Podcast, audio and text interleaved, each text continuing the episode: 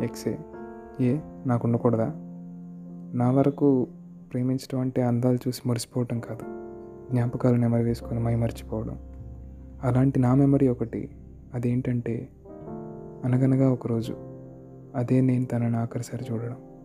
తను చెప్పిన మాటలు గుర్తులేవు కానీ ఏడుపు శబ్దం మాత్రం మర్చిపోలేను ఇప్పటికీ. గుర్తొస్తే నిద్రలో సడన్గా లేస్తా. ఒక్కో అడుగు దూరం పెరిగింది. వెళ్ళొద్దని చెప్పలే కలిసిపోయిన రోజు అది. తన పేరు వైష్ణవి నా స్కూల్మేట్. సెవెంత్ క్లాస్ నుండి పరిచయం బాగా క్లోజ్ ఫ్రెండ్. మా పక్కిళ్ళే వాళ్ళ ఫాదర్ డాక్టర్. తను ఏమంత మంచిది కాదు కోపం ఎక్కువ. అందంగా కూడా ఉండదు. నేను కూడా ఫ్రెండ్ లాగా ట్రీట్ చేసి చాలా బాగున్నాం. దూరం నుండి తను చేసే ఒక్కో పని చాలా బాగా అనిపిస్తున్నాయి. I used to enjoy her presence. అలానే టూ ఇయర్స్ దూరం నుండే ఆ ఫీల్ని ఎంజాయ్ చేశా. టెన్త్ క్లాస్కి రాగానే కాంపిటీషన్ పెరిగిపోతుంది. అమ్మాయిలు అసలు ఖాళీగా ఉండటం లేదు. ఎవడో వచ్చి ఖర్చీ వేసే ముందే చెప్పేయాలని టెన్త్ క్లాస్లో ప్రపోజ్ చేయడానికి రెడీ అయ్యాను. నేను వెళ్ళేలోపు తను నా కోసం గ్రీటింగ్ కార్డ్తో వెయిటింగ్ ఒక అమ్మాయి నా కోసం వెయిట్ చేస్తుంది. అస్సలు ఆ ఫీల్ ఉంది చూడు. ఫుల్ జోష్. నేను ఒక బంచ్ ఆఫ్ రోసెస్ ఇచ్చాను. చదువుకో అని చెప్పా. ఆ రోసెస్ బంచ్కి రిబ్బన్ ఉంది. ఆ రిబ్బన్ మీద లవ్ ప్రపోజల్ తను గ్రీటింగ్ కార్డ్ ఇచ్చింది. ఆ గ్రీటింగ్ కార్డులో ఏం లేదు. Just miss you farewell greeting అంతే. ఎలా రియాక్ట్ అవుతుందో అని భయంగా ఉంది. వచ్చి ఒక్కటి పీకి నాకు ఇవే నచ్చోరా మా నాన్నతో చెప్తానని వెళ్ళిపోయింది. కొంచెం సేపు అయ్యాక మా ఫ్రెండ్స్ వచ్చారు. అదేం బాగుందిరా అని అన్నారు ఆమె మనసు బాగుంది కదరా అని నేను. Do we need to look beautiful. అందం అనేది బయటికి కనిపించేది కాదని వాళ్ళతో చెప్పి ఆర్గ్యూ చేసి వచ్చేసా ఇంటికి. తను మా ఇంటి పక్కనే కదా.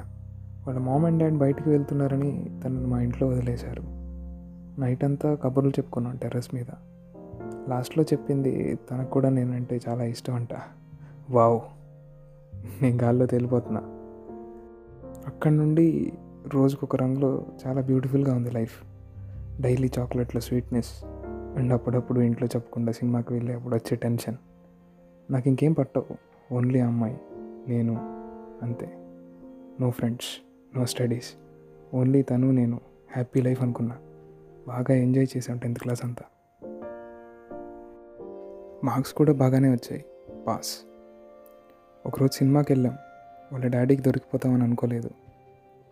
తనని తీసుకొని వెళ్ళిపోయారు. వాళ్ళ అన్న అప్పటికే ఇంజనీరింగ్ చదువుతున్నాడు. విషయం తెలిసి వాడు వాళ్ళ ఫ్రెండ్స్ని తీసుకొచ్చి నన్ను కొట్టించాడు. నా చేయి విరిగింది. తనని వాళ్ళ చుట్టాలింటికి చెన్నై పంపిస్తున్నారంట.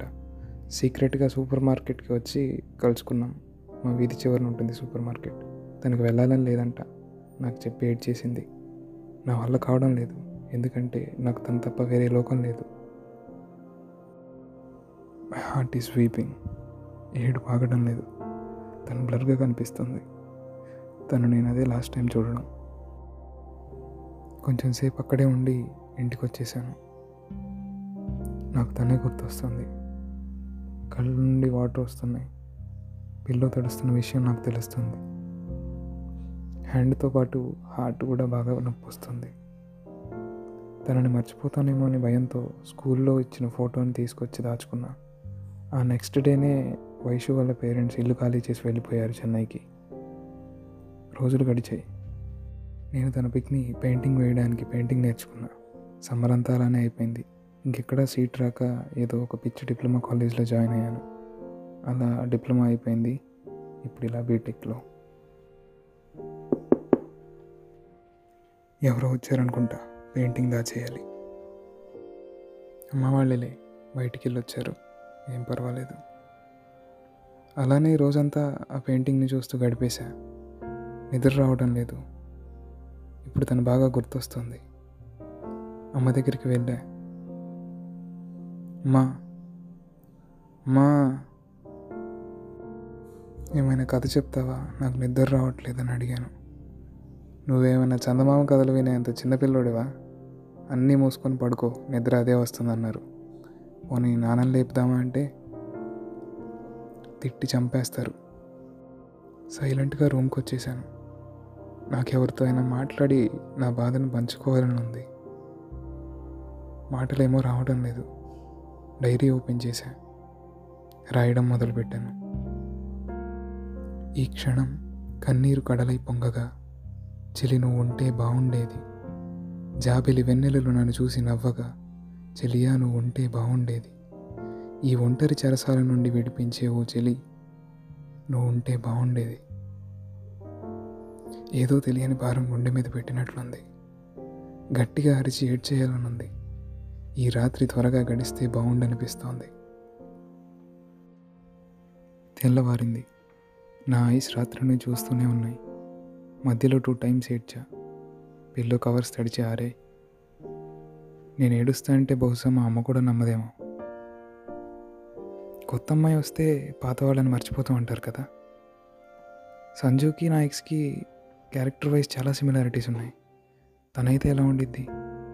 చిచ్చి అలా ఆలోచిస్తున్నానేంటి? సరే సిక్స్ అయింది. లేవాలి కదా. నాకు జీవితం విలువ లేస్తే మళ్ళీ పడుకునే అంత. చదువుకునే పిల్లాడిని కాబట్టేమో బహుశా. స్నానం అయింది రెడీ అయ్యాను. ఈరోజు వరంగల్ వెళ్దామని ప్లాన్ వేశారు మా వాళ్ళు. ఫ్రెండ్స్ వచ్చారు. కార్ తీసుకొని. కార్ ఎక్కేశాను. లడ్డుగాడు హ్యాండ్ ఇచ్చాడంట. సిటీ దాటాక మధ్యలో టిఫిన్కి ఆగాం. అక్కడ ఒక అమ్మాయిని ఎవరో ఆట పట్టిస్తున్నారు. ఆమె వాళ్ళని కొట్టింది. నాకు సంజు గుర్తొచ్చింది. తినేసి స్టార్ట్ అయ్యాం. ఇంకా వరంగల్ వెళ్ళాం. రీచ్ అయ్యేసరికి లెవెన్ అయింది. దర్శనం చేసుకున్నాం. దగ్గరలో ఉన్న సీనరీస్లు కవర్ చేద్దాం అనుకొని వెళ్ళాం. అయిపోయినాయి మొత్తం. ఫోర్ ఓ క్లాక్ అయింది. రిటర్న్ అవుతున్నాం. ఇప్పుడు కార్ నేనే తీయాలనుకున్నా. ఎక్కాను. బాగా ఎంజాయ్ చేసాం డే అంతా. స్టార్టెడ్ బ్యాక్ టు హైదరాబాద్ అని అందరం స్నాప్లు కూడా పెట్టుకున్నాం. సాత్విక్ గడు జాగ్రత్తరా కొత్త కారు మా అన్నది అసలే అని నసపెడుతున్నాడు అది వినలేక రేడియో ఆన్ చేశా. ఒక అమ్మాయి ఆర్జే. చాలా బాగుంది వాయిస్. నా సంగతి నేను చూసుకోగలనని ఒక లైన్ వాడింది. నాకు సంజు గుర్తొచ్చింది.